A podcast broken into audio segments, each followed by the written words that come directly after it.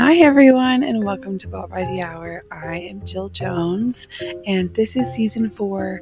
I am so excited to jump back into this. We're going to talk about some weird stuff that went on during uh, my time in the trafficking. We're going to talk about um, some other survivors that I've encountered, hopefully, hear from them personally, and um, just kind of share some more information, answer some more of your guys' questions, um, and just keep raising awareness about this. I'm glad you're here. Thanks for joining us. Alrighty, so I want to do a tiny little recap for those of you who are just now joining us and maybe haven't had a chance to listen to the rest of the episodes. Um, my name is Jill. I'm a survivor of human trafficking. I met a man online and ended up in a very weird um, mind trap of a situation uh, where I was manipulated and coerced into participating in things that I never would have agreed to. Um, had my life not been threatened and my emotions manipulated. um, and so I'm going to tell you guys just a weird story uh, about something that happened while I was there that just was a, a super confusing situation all around uh, and, and weird. So uh, we're going to jump right into it. So um, this is this was the first time that I had ever like attempted to even steal money from anyone. it's not something that I did uh, in my prior to trafficking life, uh, nor after. Um, it was towards the beginning of being let out of the basement. Um, Jack was always looking for easy money, always. There were several nights of like out calls only. Um, and you know, just going to the track because then Jack was able to save money on, you know, hotels. He didn't have to pay for you to have somewhere for tricks to come see you. Um, at the beginning, Jack controlled the phone, so he set up like everything. Uh, it left me feeling though really blind going into a lot of the dates and situations because I wasn't the one that had the conversation. I don't know exactly what we talked about, you know. I don't know what I agreed to things like that. And so um there was one night that I was in the car riding with Jack and we were doing an out call only kind of night. Jack tells me that we're going to try something new. And that is never a good thing ever with Jack. um and so I'm already like on edge. Uh, he starts explaining that there's a trick that's contacted me he has this fantasy where I come in and I'm supposed to like take an advantage of him while he's sleeping. Um, I just am so attracted to his sleeping body that I just jump his bones. And so I'm supposed to like he has texted some pretty specific instructions on how this is going to work because he wants it to be as realistic as possible is I guess the way that it was phrased. So I'm supposed to go in through a certain door that he's left unlocked for me. I go into the restroom, I undress there. I come into the bedroom. He said he doesn't mind if I bring my things, but I should already be undressed. Uh, the money will be on the dresser in an envelope. And, um, it, you know, I'm supposed to proceed from there. He's going to act like he's asleep. And I'm supposed to just get in bed with him and and and take the lead from that point on. And Jack is now explaining to me that I am going to make it seem like I'm getting undressed. And I'm gonna he said, leave your shoes in the bathroom. He's like, I don't give a I just heard him saying, I don't give a crap about those shoes. I will buy you whatever new shoes you want. Leave the sh- your high heels in the bathroom. A for running purposes and B because leaving your shoes just when you take your shoes off, you know, they think you're staying. so I'm supposed to leave them there, uh, grab the envelope, and just run because this dude is supposed to be naked in bed pretending like he's asleep. And if he's naked, he's not going to be able to follow you, right? He's not going to chase you outside. naked, I guess, is the general assumption. Um, and it was supposed to be like I think it was like $700 or something. I remember it was a large amount of money, um, because it was, you know, so many specific requests and all of that. Plus, Jack always charged extra if we had to, like, come to the or if they wanted us to come to them. Um, and so it was supposed to be just, like, super quick, easy money. So it's pretty safe to say that I am telling you this story because that is not at all what happened. Um, I remember having to psych myself up in the bathroom, like, a lot. Um, everything up to that point had gone how it was supposed to. The door was unlocked. I saw the envelope on the dresser in the bedroom, like, as I was walking by to the bathroom. Um, I had never stolen one money from anyone before, but Jack was very clear that, like, this was set up to be really easy. It shouldn't take very long. Like, you know, this is the perfect situation for me to get my first lick, is what he said, you know. And he told me 15 minutes tops. so i- he made it very clear that his expectation was for me to be back to the car in 15 minutes. And there was always a, a very clear understanding that if you did not do what he expected of you, there were consequences for that. Um, and so I am like psyching myself out. I'm trying to like, but I'm I'm in the bathroom trying to pump myself up though. I'm like, you know, don't overthink this. I can do it. It's super easy, right? Grab the envelope, run. How hard can it be? I take my shoes off like somewhat loudly so that the trick knows I'm taking them off. I'm trying not to like raise alarm or make anything seem weird.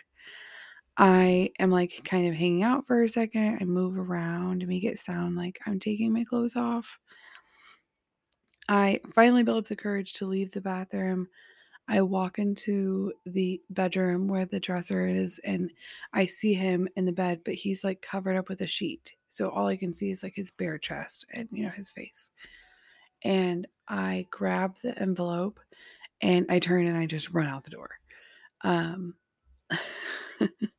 oh, it was so bad. I was so nervous. I was overthinking everything. So it was not like a clear, planned, like thought out process. it was not at all. Um, and so as I'm running out the door, there my brain clicks and is like, problem, there's footsteps behind me. And I just remember like all I could think in that second was like, is this trick really going to chase me outside butt naked? Like, or it does he have clothes on? I just don't know. But I didn't have time to turn around and look and check because I felt like I was running for my life. I don't know. It was a lot of money. Like he would be really ang- I would be angry if somebody took that much money from me and I didn't get what I was paying for, you know. And so I make it to the staircase and the trick catches up with me. He ends up like shoving me into the corner, you know, where cuz each as you went on each floor there was a turn. And so there's like this landing in the middle of the two stairs is where he catches me and gets me into a corner and is just hitting me, like hitting me in the face. He's punching me in the stomach. It's just over and over. And so I, at this point, have lost my breath and I don't know what to do and I'm panicking. And um, I try to run again and I do get away from him. I, make it all the way to the ground floor of the apartment building before um, he catches up to me again. When he finally catches up to me on the ground floor, he gets me pinned like against a wall right near the entrance to the building. Um, he's trying to like search me to try and find the money because that's, I guess, all he really wants back. And Jack hears the commotion and comes like running inside. He pulls the trick off of me and like gets him to calm down. And so this is my first like I'm already confused because I had imagined that Jack was going to like run in, you know, knight in shining armor. This guy was just punching the crap out of me and like trying to rip my clothes off of me to find the money. you know, I thought that Jack was going to come in swinging, you know, and like save the day. And I'm like, why is he trying to like rationally talk this dude down? Like, what's going on? Then, uh, then Jack asked the trick, you know, what's going on? Why is this situation happening here?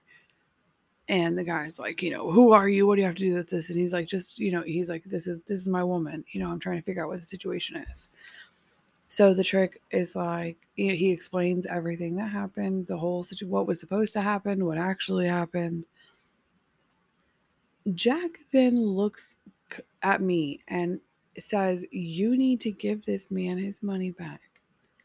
You should not have stolen his money." And I'm like, "What?" Like this, this is literally what you told me to do. and so I'm just staring at him like I know like a deer in headlights. Like the look on my face had to be so dumb because I was just like, "What?" you want me to um okay. So I take out the envelope, I give the man his money back.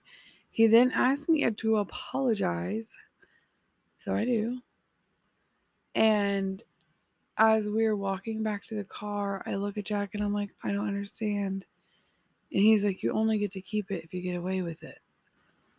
He's like, if you if he goes, if I would have beat the crap out of that guy, next thing you know, we're calling, you know, he's calling the police. They have cameras on this building, they're pulling license plates, everybody's going to jail.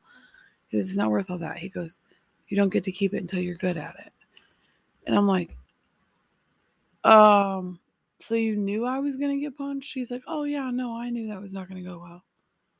And I'm like, why would you send me in to like why would you why would you not I don't is there not another way? I don't understand. Like I just had in a situation where I basically have to say yes to everything or else I get punched. And then I have to say yes or you know, my life is on the line. And so I just there were so many weird situations like that where I'm like, I don't get it. I don't get it. But it, it was luckily not something that I ever took to. Apparently, I'm not a good thief.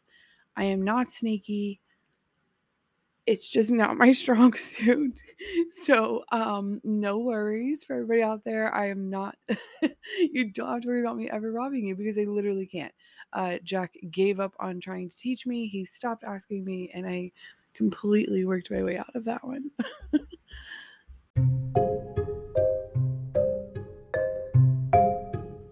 Thank you guys so much for joining me for this episode. I am so glad to be back.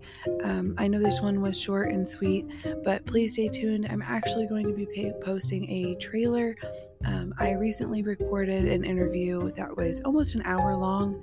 Um, it is going to be played um, through a nonprofit that is in Southern California, specifically that works with at risk youth that are at risk of being trafficked and abused and homelessness, um, and just kind of speaking to them and, and letting them know the risks that come with this kind of lifestyle and, and the lessons that I was able to learn from this situation.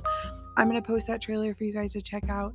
Um, it does have a little bit more explicit content, so please be aware but I am super excited to share that with you guys.